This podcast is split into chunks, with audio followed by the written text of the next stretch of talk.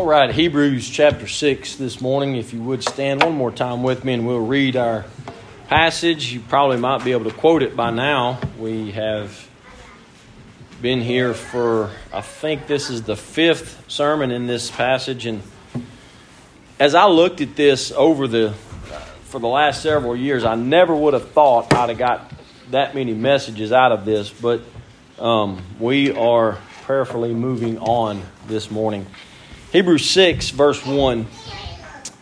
Therefore, leaving the principles of the doctrines of Christ, let us go on into perfection, not laying again the foundation of repentance from dead works and of faith toward God, of the doctrine of baptism and of laying on of hands and of resurrection of the dead and of eternal judgment. This we will do if God permit. Let's pray. Father, I pray you'd bless this time of the preaching of your word. God, I pray that your people would be encouraged. I pray your people would be strengthened. I pray, Father, that you would even offer rebuke where necessary. We know, God, that your word goes forth and it accomplishes exactly what you desire for it to accomplish. And so, Father, we pray that your will would be done this morning. We ask that you would give us ears to hear what the Spirit has to say. God, give us hearts um, to, to look on others and, and have compassion towards them. And Father, calls us to obey you. I pray that you'd be honored and glorified this morning. Amen. Well, for the last few weeks, and actually last several weeks, we've studied these verses to understand the importance of spiritual maturity. Now, that's not an option. Spiritual maturity is not an option, but it's an imperative. Now, the option is if you do not grow in grace and knowledge, if you do not grow in, in this spiritual uh, this spiritual maturity, you will remain stagnant.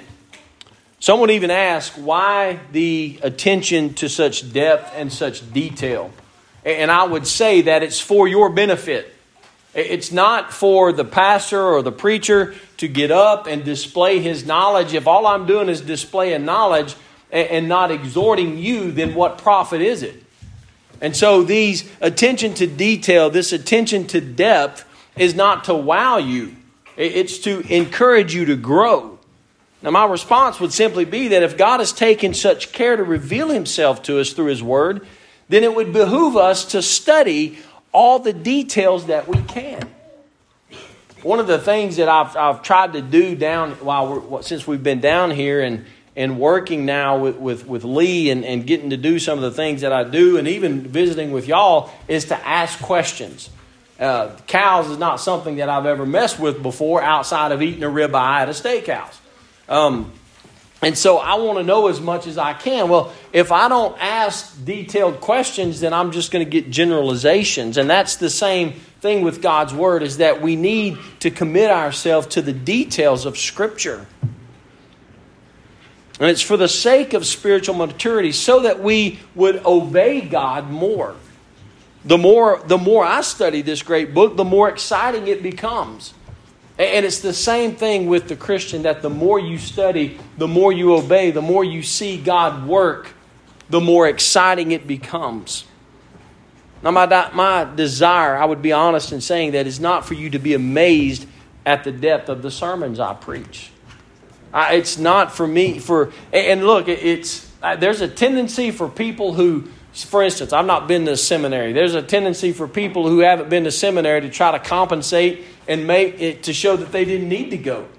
But that that ought to be just a display of the gift that God has given in teaching His Word. But I would ask this question Are you amazed at, the, at Christ? Because that's the whole point of preaching in such detail is that you be in awe of who God is and awe of what He has done through His Son, Jesus Christ. And that motivates us to pursue Him with greater fervency. The more we know about Him, the more we understand who He is and what He has done, the greater we want to know, we want to know even more. Folks, my, my heart longs to see our church bear fruit of the gospel in our lives. Paul, when he wrote the book of Colossians, praised the Colossian church for the fruit that was displayed. And the very first thing that he mentions is their love for the saints. And, folks, if I desire to see gospel fruit in our lives and in the ministry of this church, then my love for you demands that we preach in great detail and great depth. Our desire for you to cherish, love, read, and study God's Word as you never have before. I mean, this book is not just given to us for, for us to go throw on our desk somewhere. I, I was look yesterday. I, I done some work in my study and and, I'm rearranging my study a little bit. And I, I, got, I don't know how many Bibles I have, probably 10 Bibles. But having all those Bibles does nothing for me if I don't commit myself to know what's in that book. God's Word will sustain us in the darkest of night and in the most violent of storms in our life but it can only sustain us if we give ourselves to know it rightly. God's Word is not just a book of stories and fables and parables, it's the heart and the mind of the living God. Folks, I desire for you to sanctify the Lord God in your heart so that you will be ready to give an answer of the hope that is within you. If that hope is within you. That's the purpose, is that we can give a, a, a testimony of the faith that we profess. If we're going to move on to perfection, the mature, the goal of maturity, we need to settle these foundational doctrines that we've covered thus far. If you're going to move on in spiritual maturity, you can't be like a, a paper boat in the ocean that sunk, sinks when it gets wet but that it just is driven by whatever way the tide is going. I remember one of the first, uh, early on when I was working in the, in, in, the Gulf of Mexico on those platforms, this guy had a, uh, a, a Coke can and he was just standing there poking holes in it with his pocket knife. I thought, man, what are you doing? He says, check this out. And if you looked at the ocean, it was going one way. And he threw the can overboard and all of a sudden, the can started working against the waves. Well, what I couldn't see is the tide beneath the waves that was carrying that can in an opposite direction. Folks, the Word of God settling these doctrines will cause you to be able to go against the waves of popularity. It will cause you to navigate those waters understand that if you are genuinely born again in our salvation doctrine, that was an act of God. That that was an act of God, not of your own doing. And that's exactly what Ephesians 2 8 9 is telling us. That it's so that you will not be able to boast. If you profess to know Christ, if you profess to be a Christian, and you're boasting in yourself and your ability to understand the gospel, then you are in sin. Folks, this is about God's work in us. This morning, by God's grace, we're moving on in this passage. I, I don't know. It, it, to me, it's almost, it, not almost, it is exciting when I go back and look at a passage that I've been preaching and I begin to see things that I didn't see before. And I know it's, it's beneficial for us to move on. And so I don't want us to get so bogged down in this passage that we neglect the rest of Scripture. But these are foundational truths, foundational doctrines that we're going to conclude with this morning. And they build one upon the other. One is not important than the other, but they build one upon the other.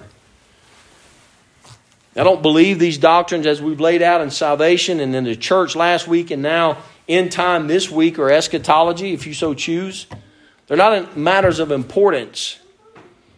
But we see if you get one wrong, you're going to get the others wrong. And by the way, if you start with salvation, if you get that doctrine wrong, you can forget the other two. Now, end time doctrine is a doctrine that some people just marvel over um, there are some people that just spend all of their time studying it, some pastors. There, there, there's a tendency for some pastors to shy away from it because of the controversy that it causes. And that was me early on in my ministry, pastoral ministry. I, I did, just didn't want to touch it. And part of it was because I had questions that had not yet been answered about some things that I'd been taught, and I just wasn't settled in that. But in studying the scripture, and I'll tell you what helped me even more so is over the last, what, seven, eight months of, of studying it on Wednesday nights here and just seeing the scripture over and over again and teaching it has helped me to settle it. It's a doctrine, though, that by some of our Southern Baptist elites has been deemed unimportant. As a matter of fact, one president of one of our seminaries said it's a third tier doctrine. Well, if the Bible has spoke clearly on something, don't you think we need to know what the Bible has to say about that particular topic, especially in regards to the return of Christ? And if it's so unimportant, then why is so much of the scripture about the second return of Christ? Jesus in his own ministry in, in Luke 21 said, Take heed that this day not catch you unaware, after giving signs of the season of when he would return. Should we not desire to know specifically what the Bible has to say about it? What if that day is upon us right now? Look, I, pray every day for God to bring a revival to us. What if this is it? Folks. There are, there are countries being shut down to the gospel. What if this is, we're starting to see that net close? What if this, what if we are right now living in the very last days that we've read about? First of all, are you ready? Have you been reconciled to God through Christ? And if you have not, I would beg you to call upon God now Wait, d- delay no longer. Don't wait anymore. Call upon Him now. But as if you profess to be a Christian, are you ready? Have you been living as though Jesus re- would return at any moment? Now, we're not going to go into the details that I went through uh, over the last six or eight months. matter of fact, I forgot to hand them out, but there's some outlines on the back table. Um, thank you, Brent. and it's just, it's not as detailed as it was last week. What I've done is just summarize this passage in an outline. And, and the first, the, the two of the first subpoints, two of the first, two of the three subpoints on point number one we've covered. And, and this, this series, well, we guess we can call it a series, five sermons, has been principles of spiritual maturity principles of spiritual growth. And the first one is you must have a solid foundation. If you don't have a solid foundation, you are not going to move on to maturity. As a matter of fact, you're probably going to crumble. Your faith will crumble. you think about a house. Use that analogy again. If you don't have a solid foundation when you build a house, what's going to happen? That, that foundation is going to start settling out even more so than it would if you prepared the foundation rightly and it's going to cause cracks and things to start getting out of whack. And before long, you have a house that is in disrepair and probably would cost you more money to repair the house than it would to build another house. Right? That's how it is in the Christian life, folks. We have to have this solid foundation. So, for us to even move on to perfection, the foundation must be laid. And he gave these three doctrines salvation, the repentance from dead works. Dead works are those things that are not done by faith, those things that, if we continue in them, will lead to eternal judgment and eternal death. And faith toward God. Faith is a gift given to us by God. And then the second one, Uh, concerning the church, the teaching on baptisms. Number one, baptism does not save. Number two, it is a testimony of your public profession of faith in Christ. That's all it is. If you're going to talk about your baptism more than you talk about your profession of faith, we may have a problem. Because when someone, well, I've asked people before, give me your testimony. Tell me how God saved you. Well, I got baptized and I went, quit going from this church and started going to that church. I asked a deacon that one time, and his wife had to tell me things that led to his conversion. He could not give a credible testimony. So baptism doesn't save. It's just a simply a public profession. And then the laying on of hands. Who do we choose as pastors and deacons? And so today, we're in this end time, this resurrection and eternal judgment. And then the, the next two points in this outline you have before you, which we'll get to today, is moving on to maturity requires motion. You're not going to grow if you're just seated in one place or staying in one place. And so that requires diligence to study God's Word, and it requires zeal in obedience. And then the last point we'll cover is if God permits, ultimately, our growth, our spiritual maturity, depends on God allowing us to move on to perfection. He's not going to allow the slothful, He's not going to allow those who are lazy. And so we must submit to His word, to His will, and to His way. So let's look at this doctrine of eschatology.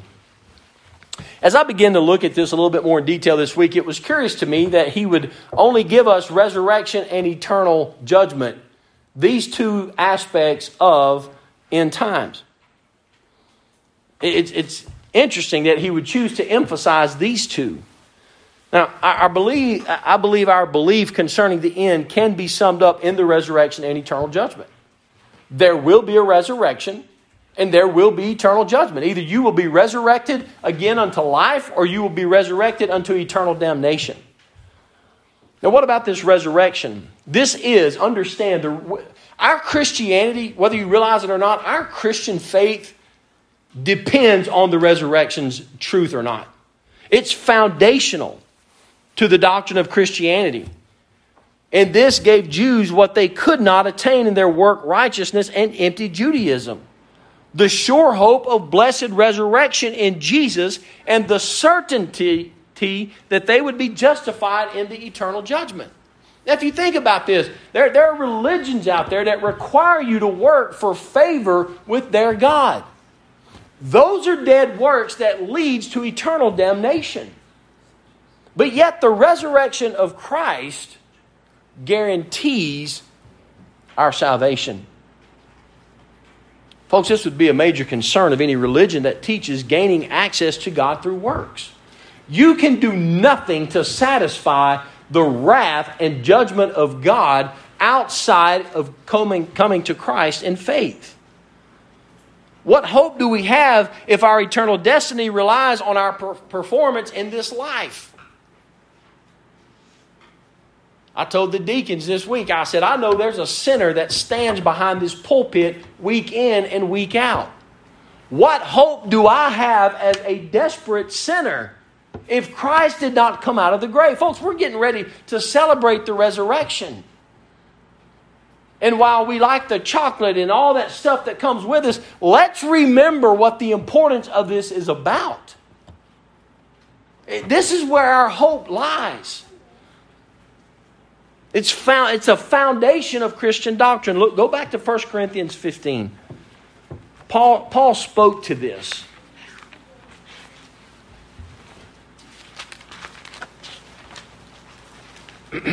First, uh, verse 19 of chapter 15.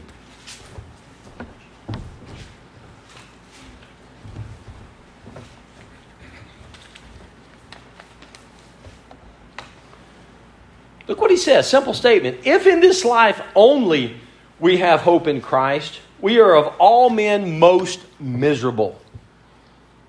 If all our hope is wrapped up in Christ only in this life and not the life to come, we're a miserable lot of people. I mean, if, if this is it, and there is no afterlife, what a miserable life that is. However, if our hope is in Christ, and by the way, that word hope means the promise of something good with the expectation of receiving it. The promise that we received, we read this morning that incorruption, that, that, that corruptible will put on incorruption. And the beauty of, of what Katie was talking about, of the heart that is broken, guess what? It won't have band aids on it in the resurrection. It will be a new heart. And by the way, in regeneration, when God takes our heart of stone, He, he gives us a new heart. The resurrection is primary to our Christian faith. It hangs on the resurrection of Christ. Jesus taught this doctrine of resurrection by claiming it for himself. In John 11 25, he says, I am the resurrection and the life. The apostles made this teaching the foundation of their gospel proclamation. Look at Acts chapter 1.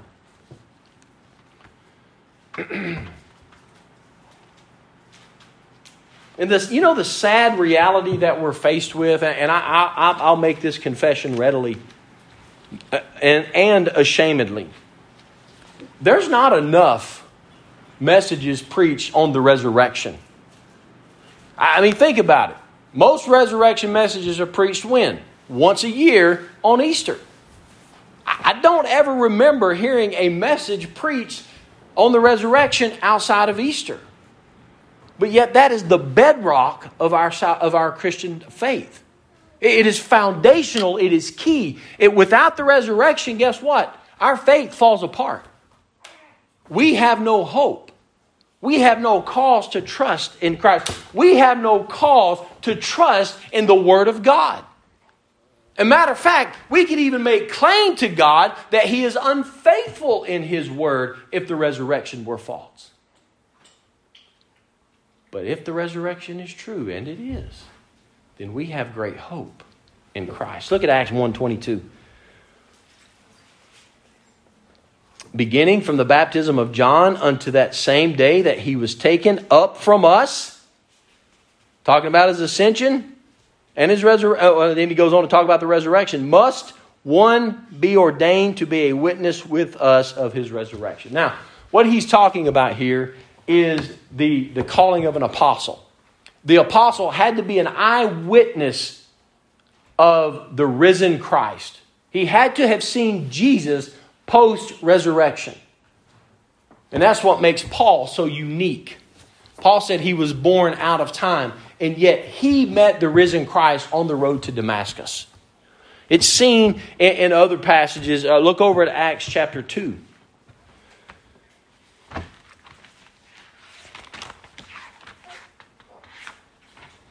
Acts chapter 2, verse 32. This Jesus hath God raised up, whereof we are all witnesses. He raised him up from the dead. God rolled the stone away. Jesus walked out of that tomb. He raised him from the dead.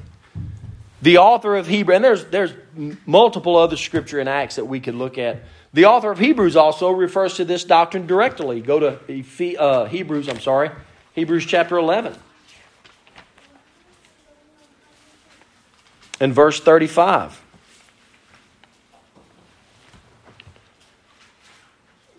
Women received their dead raised to life again, and others were tortured, not accepting deliverance that they might obtain a better resurrection. We only have a better resurrection because Christ was resurrected. And then again, he mentions it in uh, Acts, uh, I'm sorry, Hebrews chapter 2. Um, look at verse 14 and 15. For as much then as the children are partakers of flesh and blood, he also himself likewise took part of the same, that through death he might destroy him that had the power of death, that is the devil. In verse 15, and delivered them who through fear of death were all their lifetime subject in bondage. Look, our ultimate delivery, our ultimate escape is through the resurrection. It's through the resurrection. So this resurrection is a vital doctrine. It is of vital importance. Christ, in first go back to 1 Corinthians chapter 15. We're going to be there quite a bit. 1 Corinthians chapter 15, verse 23. Now, our, our resurrection is dependent upon Christ's resurrection. Notice verse 23 of, of 1 Corinthians 15. But every man in his own order, Christ the firstfruits afterward they that are Christ at his coming. He's a first fruits of the resurrection. And, and what we see with Christ, now we know that he was without sin prior to his death, but what we see in him that he was raised incorruptible, that we will be raised incorruptible, we will be raised uh, immortal. See, in his, in his humanity, he was mortal. He, he died, right? So we are mortal as well. We die. But when we are raised in the resurrection, we will not die. Now, do you think this is a doctrine that is exclusive to the New Testament? Well, let's find out. Go to Psalm chapter 16. Psalm chapter 16.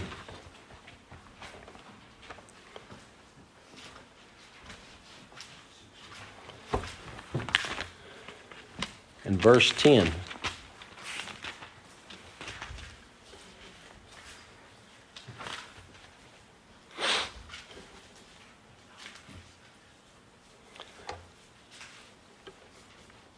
This is a messianic psalm speaking of Christ. Notice what verse 10 says For thou wilt not leave my soul in hell, neither wilt thou suffer thine Holy One to see corruption. It was prophesied in the Old Testament that Jesus would not stay in the grave and rot. Look at uh, Isaiah 26. Isaiah 26, verse 19. Bible drill time here. Don't remember Bible drills? Hold your Bible up. Got to find a Bible verse pretty quick. I was never that fast. Ezekiel 26, verse 19. The dead men shall live, together with my dead body shall they arise. Awake and sing, ye that dwell in dust. For thy dew is on the dew of herbs, and the earth shall cast out the dead. We see the idea of resurrection.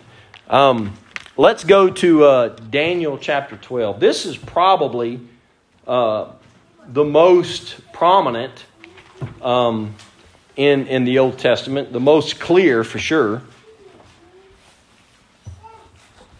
It was even predicted in Job 14, verse 12 in Daniel 12, 2 is a clear prediction of the bodily resurrection of the godly and the ungodly for the final judgment. As that will be our next point. Look at verse 2. And many of them that sleep in the dust of the earth shall awake, some to everlasting life, and some to shame and everlasting contempt. What's going on? The dead in Christ, those who have died, who are in, in, the kingdom of God, will be raised unto life.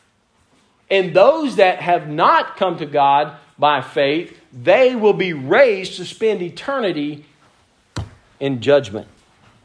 There is a resurrection of life and a resurrection of death. This is a clear prediction of what is to come. And we see this in, in Matthew 25 and in John 5 as well. Now, this, this resurrection over the history of Christianity has been denied by some. Um, just, you don't have to go, that, go there. I'll mention it. Acts 23 8. The Sadducees were a religious group that we read about in the, in the New Testament. They denied the resurrection. Um, in denying the resurrection, they also denied the afterlife. And that makes logical sense, right? That if you deny the resurrection, then you're going to deny the life hereafter. Holding that the soul perished at death and therefore denying any penalty or reward after the earthly life. In other words, you live this life, you do what you do, you die, and it's over with. To that, we have to ask then what purpose did God create man? And specifically, to what purpose did God create you? If there is no afterlife, if there's no judgment or eternal reward, then what is God's purpose in doing anything? And the purpose is that He would get the glory from beginning to end. Then we see resurrection is promised. Let's go back to 1 Corinthians 15.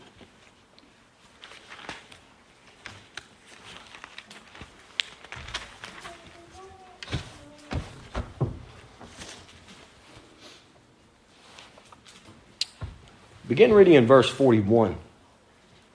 So also is the resurrection of the dead. It is sown in corruption, it is raised in incorruption. The body goes in the ground, it rots, it decays, it dies, but it is raised incorruptible.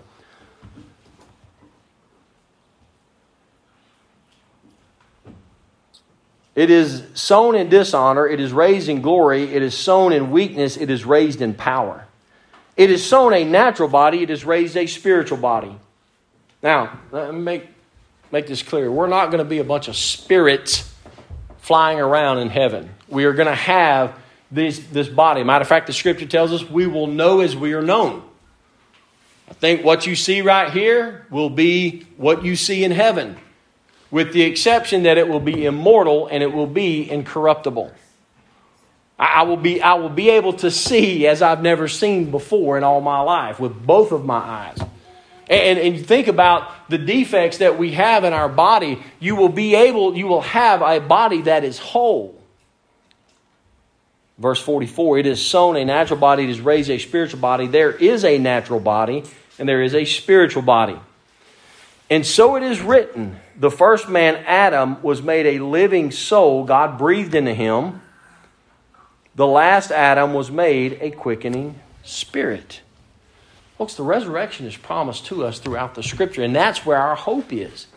Because Jesus was raised from the dead, because God has declared it in His Word, and because we have seen the work of, of, of Him in our life, that He's taken our heart of stone, given us a heart of flesh, put His Spirit within us, has caused us to love the things that we once loathed and to loathe the things that we once loved, we have the hope that this wicked, sinful, depraved body will one day put on incorruption and will no longer sin.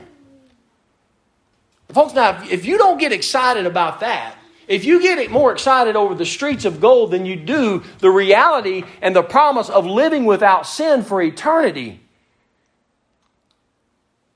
then what are you longing for more? So, this is a promise throughout the scripture. But you know, there's something else that's promised throughout the scripture, going back to Hebrews, is eternal judgment, eternal damnation. Look what he says in verse 3, or the end of verse 2 of the resurrection of the dead and of eternal judgment. Let me say this in regards to eternal judgment. This, this, could, this could sum this up. If you want to write down Acts 24 25 and look at that later, you can. I'm not going to give you any more scriptures on eternal judgment other than to say this about judgment. Your sins have either been paid for on the cross of Christ or your sins will be paid for by you personally for eternity in hell. That's the summation of eternal judgment. Is that there will be a reckoning one day. God will judge those who have cursed him. God will judge those who have violated his law. God will judge those who have rejected him. And that will not be anything pretty. It will not be languishing in this middle state for eternity. It will be in torment. Hey, think about it. Think, think about it this way. You know what God's judgment is? Think about it this way. And the reason it comes to mind is I saw an article this morning um, about a guy from our area.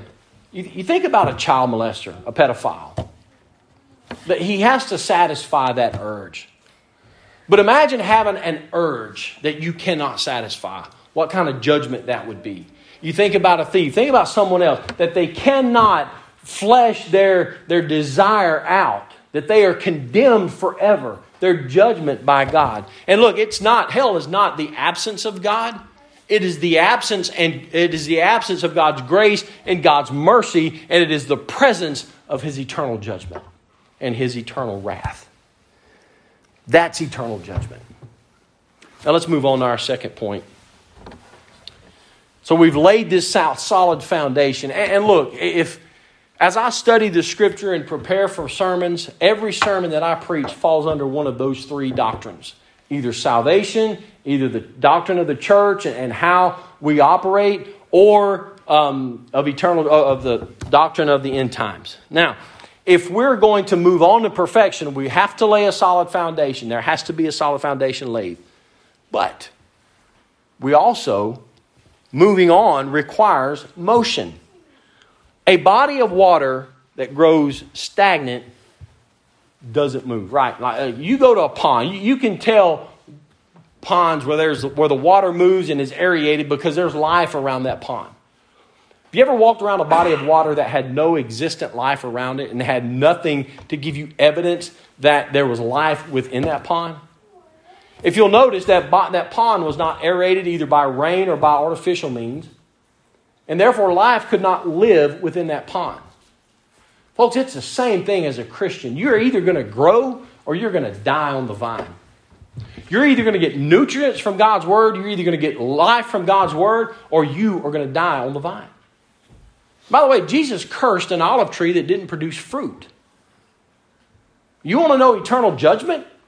Is that you profess to be a Christian all your life and you really weren't. You were saying, Lord, Lord, and He says, Depart from me. What kind of judgment is that for eternity? Thinking in your mind, I've done all these things, I followed the formula, I've done all this, and how, how am I not a Christian? How am I not one of God's own? Well, you didn't come to Him in faith. So, moving on requires that we move, it requires uh, uh, movement from one place to another. Like if you're going to go on a vacation somewhere, it requires moving from Montague County to wherever you're going. Right? Well, we went and saw my parents a couple weeks ago. It required us moving from Texas on to Alabama. Now, we didn't move there permanently. We came back, but nonetheless, we had to move to that other location. Now, with the Christian, you're either moving forward or you're moving backward. Because stagnation does not happen in Christianity. You're going to move one way or the other. Newton's first law of motion is often stated as this An object at rest tends to what? Come on, science geeks. Stay at rest, right? Uh, uh, an object in motion tends to stay in motion. Now, let me, let, me, let me illustrate that for you real quick. You ever started running downhill? You ever tried to stop running downhill? What happened? you end up going head over heels, right? You're going to roll. You're going to, and there's going to come to a point where you stop, but it's probably because you hit something at the bottom of the hill. Now, moving on to maturity requires motion. It requires diligence to study God's Word. Look at Matthew chapter 11.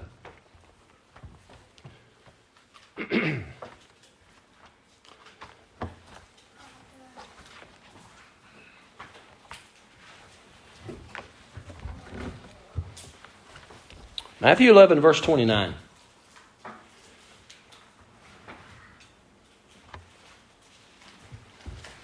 Jesus says, Take my yoke upon you and learn of me. Let me ask you this question How do we know how to respond in particular situations if we don't learn of Christ? How do we learn to have a right estimation of ourselves if we don't learn of Christ?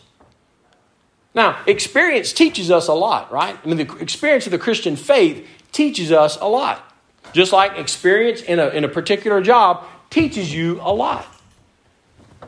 But if we don't put that into practice, then it does no good. But where do we how, how do we learn of Christ? Where do we learn of Christ? Go to 2 Timothy chapter 2. 2 Timothy chapter 2.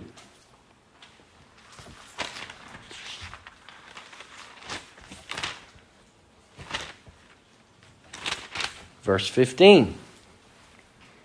We all probably know this verse. Study to show thyself approved unto God, a workman that needeth not to be ashamed, rightly dividing the word of truth. The word study means to show diligence or earnestness. So, what are we doing? We're showing diligence or earnestness when we study the Word of God, when we apply uh, skills to learn the Scripture. Now, I, I realize that Paul is writing explicitly to a pastor. But if we're going to be good Bereans, then we must apply, every Christian ought to apply themselves to the Word of God. And then you can only do that if you rightly divide. I had a conversation with a, a guy this week. Um, he said, Yeah, I know everybody has their own interpretation. I said, Let's stop right there. I said, Every man may have his own interpretation, but the question you need to be asking yourself is Does he have God's interpretation? You see, the understanding of Scripture comes from the original intent of the author and the original meaning. We don't get to put our, inter, our interpretation onto the Scripture. We have to extract out of the Scripture what it says. And that's what we're striving for. That's what we're working for. And that's what takes great diligence. That's what requires some time and prayer. And that's help, that helps you to move on to perfection. It's going to require zeal and obedience. You have to be zealous for God. You have to be zealous to obey Him. Uh, obedience is our best teacher. You want to learn to trust God? Obey God. You want to see a, a life that is lived in satisfaction? You trust God, obey Him. Moving on to perfection, moving on to maturity, is vital to truly worshiping God. Understanding who the God of the Bible is rightly is vital to worshiping God. You know why most people are dead in worship? They don't know God. They don't know the God of the Bible. Look, now I'm not talking about and advocating that we ought to be running around like a bunch of wild people in here. That's not what I'm talking about. I'm talking about that our heart is filled with joy and praise erupts out of that heart through our mouth in singing, in prayer, in preaching, in fellowship. Why? Because we understand who God is. You can't worship who you don't know. Look, I, Pink and I will be married 27 years in, uh, in October. I thought I loved her then, and I kind of thought I knew her then. But now, man, it, it, that looked like hate compared to now. There's no other person that I desire to be around. I mean, I love y'all, but if the option is you or Tiffany, guess what? I'm sorry, y'all out. I, am gonna I'm gonna be with my wife. I love her. Now let me ask you this question. Do you love God to the point that you would forsake someone that close and that special to you? You see, when it says that we need that we ought to love God and hate our family, it's not saying that we literally hate them, but that our love for God in comparison to our love for them looks like hate. I would say that much of the church is not there. We, we, we often find things to make idols of, and we worship that, and we love that, and we don't worship the God of the Bible. See, we ought to be able to identify with Israel when we look at them in the Old Testament and see how they were rebuked for their adultery and their idolatry. We ought to be able to identify with that. Why? Because as the song says, prone to wander, prone to leave the God that I love. That's exactly where our hearts are. And then, thirdly, ultimately, it's dependent upon God. Will God allow us to move on to this state of maturity? This word permit is, is a continuous or repeated action. In other words, it's happening over and over and over. It means to allow and not to hinder. So, does God hinder our growth? Is He going to not allow us to grow? Our spiritual growth and maturity is dependent upon Him. He will not permit the slothful. If I'm a lazy pastor and I'm lazy in my studies, you know what's going to happen? You're going to get sugar coated messages. You're going to get, let me back up, you're going to get plagiarized messages.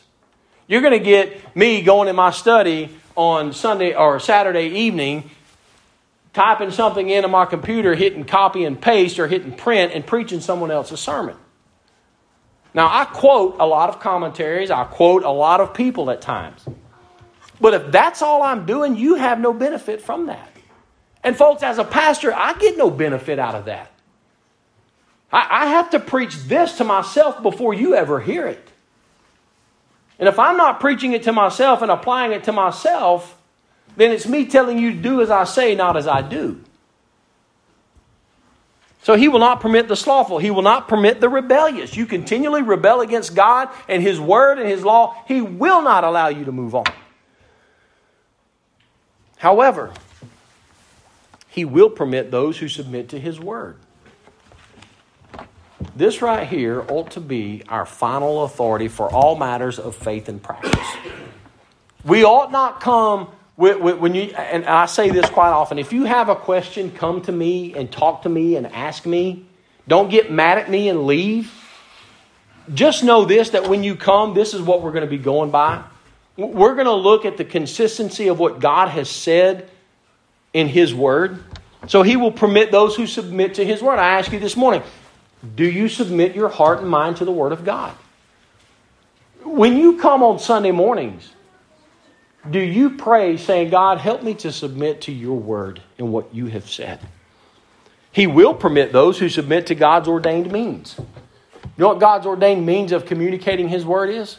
Pastors and teachers. I was talking in Sunday school this morning that, that and I say this because and I'm not, I'm not one who craves authority and power. Understand that.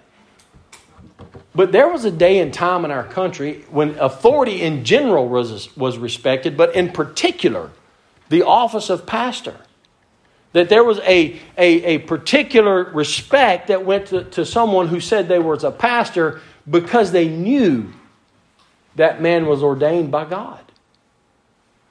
Teachers as well have the responsibility of communicating the Word of God. Peter, Peter said that we are not to lord over God's sheep, but that we are to feed the sheep. And then he will, he will permit those who submit to his command You want to know, you want to see you grow in obedience to God? Obey. Obey him. And he is a rewarder of those that diligently seek him. We see that in Hebrews 11:6. Let me close with this. Folks, the point of the Christian life is to be conformed to the image of Christ. Romans 8. Begin reading at about 28 and read through the end of the chapter. God's intention in saving you was not for you to love the life you lived before professing Christ. It was not to stay in that life. It is to be conformed to the image of Christ. That is to be, matter of fact, the word Christian means little Christ. It was a, a term used in a derogative manner in Antioch towards the people there. In Acts, it says they were called Christians first in Antioch. They were calling them Christians to deride them, to mock them, to ridicule them. And yet, for t- t- today, we, we take Christian, uh, the, the title Christian on with pride. But we don't understand the original intent. It wasn't for God. The, the word, for us for, as Christians, we are to imitate Christ. It's to be like Him, to uh, have a, uh, and, and humility for us to have a right estimation of ourselves. Look, we can only be like Christ if we are moving on to maturity. You can't be like Christ in a stagnant state. And that is the goal of every believer. Let's pray.